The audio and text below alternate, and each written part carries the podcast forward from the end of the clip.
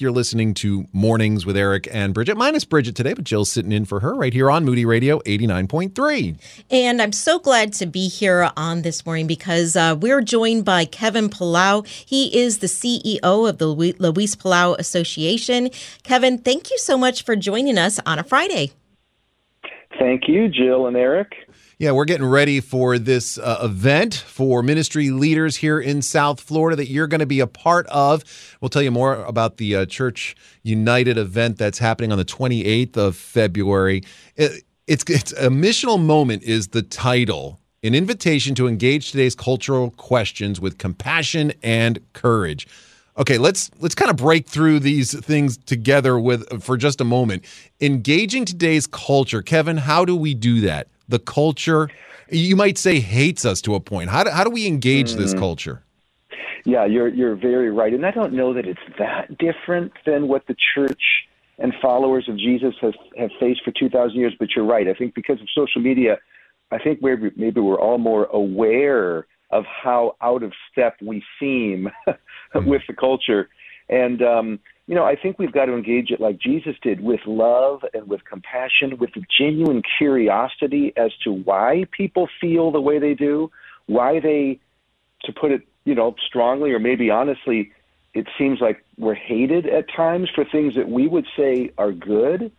So um, I think we've got to have a sense of humility and compassion that says we're standing on the truth. We don't have to be afraid of that of that antagonism. But we've got to try to find ways to get around those barriers that people put up to, to help them see the beauty of Jesus Christ and the beauty of following Jesus. Well, it's kind of easier as believers too, isn't it, to retreat to to realize that we've got biblical truth and we can be around those that believe and think like we do. Why is it important to engage such an anti-God culture? Well, I think really it's obedience. You know, we we are here because because faithful followers of Jesus obeyed the command of our Lord to say go into the entire world and take this life-changing message, invite people to be part of this kingdom, experiencing the life of Jesus Christ in the challenging world. So I think honestly, it's obedience. You're right. There's no question, Jill. It's easier to say this is uncomfortable. I'm going to just hang out with with people that think exactly like I do. It, you know, it's more comfortable and maybe it feels safer for me and for my kids. So it is a step of faith to say I'm going to engage and, and engage. I think in a way that does listen, listening to people's disagreements or even listening to people's um, kind of angst against quote the church and the you people believe blah blah blah you know this and that you know, it doesn't mean that we're agreeing by doing that. It doesn't mean that we're compromising our faith because I think sometimes it can feel like, well, I can't sit and listen to someone complaining this and that or, you know, attacking the church. Well, you know, listening doesn't mean that we're agreeing. It does mean that we're we're showing enough care to say, I, I do care what you think. And if you have been hurt by the church or had misunderstandings, I I'm sorry about that. But I think you know in in dialogue these days, I think it's not going to primarily be frontal attacks, as it's going to be being that maybe surprising listening ear. Oh, I thought you were like this, but you're actually treating me with love and kindness. I think that's what you know. I live in Portland, Oregon, which you know is a is a pretty radically unchurched antagonistic place and and we're working, you know, hundreds of churches. We've been working together the last 15 years, like you have in South Florida with Church United. There's something beautiful when the church works together to say, you know, we are stronger together, and we can find ways to try to attract people to the beauty of Jesus Christ. The, this missional moment is the title of this Church United event. It's happening on the 28th of this month. That's a Wednesday. It's a morning event going to be held at Christ Fellowship Church in Boynton. You can find all the information at our website, ericandbrigitte.org. We'd encourage you, if you're a church leader or pastor, to be at this event because one of the other aspects of this, you, you already talked about this this uh, courage that we need. And mm-hmm. my son's on a college campus right now, and I just keep t- mm-hmm. I, I keep reminding, look for the remnant. You're not alone, but yes. you have to find yes. that remnant because you need that yes. courage and you need those brothers and sisters around you. This type of event does that for us, doesn't it? It really does. I mean, I, I love uh, Eddie Copeland and Stephan Tchividjian and the, the, the, the leaders behind the scenes of Church United, but to think of across South Florida, hundreds of churches from from large, well-known ones like Calvary Chapel, Fort Lauderdale, or, or Christ Fellowship and all its campuses, to many, many smaller churches of different denominations and ethnicities, still standing together. Mm. You know, one way that I like to think of it is, uh, you know, in a, in a way like we're in exile the, the people of God throughout the years have often been in exile, meaning you're kind of in a different culture. You realize, like, this is not uh, what it used to feel like. You know, the majority of people don't necessarily resonate uh, with scriptural truth and maybe don't have the same presuppositions. But God is with us, and being together is important. And you're right. This this event coming up on February 28th is going to be a great chance to be reminded. I'm part of a beautiful mosaic of the body of Christ.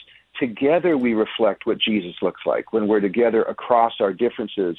And to have uh, to listen to um, an amazing apologist like Lisa Fields, um, who does such a great job helping us not be as afraid, and to realize we have we have firm reasons to believe what we do. We can't prove the gospel to everybody, but we do have a, a firm foundation. Lisa's going to help us um, think about things like that. And I and I'm hoping to share a little bit about our journey in very unchurched Portland, Oregon, and, and just have that sense of encouragement. God can use us to help explain and express the good news of Jesus today.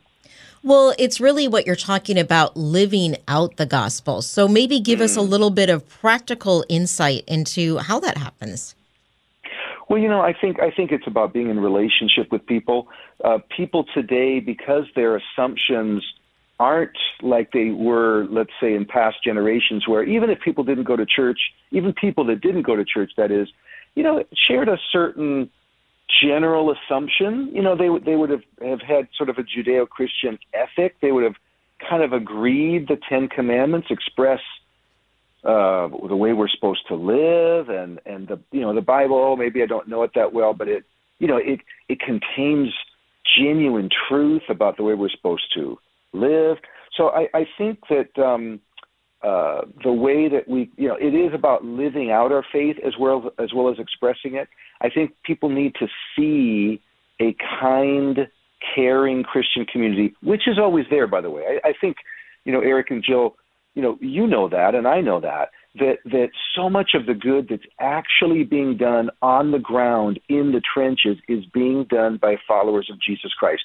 Who is there actually caring for kids in foster care, caring for our houseless friends and neighbors, um, caring and receiving refugees that, that come into our communities? So often it's quiet, unsung, humble uh, brothers and sisters in Jesus that are simply obeying the command to love our neighbor as ourselves.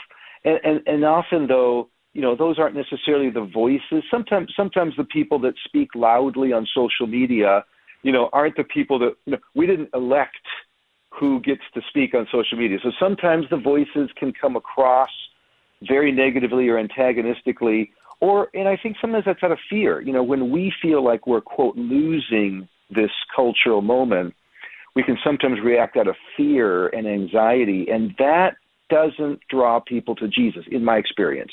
So I think what it can look like is, again, this sounds like easy Sunday school stuff, but look for those opportunities to build genuine relationships with your friends, neighbors, coworkers that don't know the Lord. Pray for them, as simple as it is. Sometimes it starts with praying for an open door. People are more open than we think it doesn't mean that everyone's just so eager to hear the gospel and, and pray to receive Christ right that moment.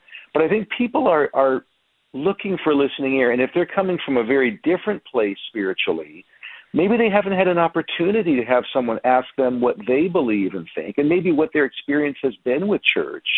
And I think that listening ear opens the door.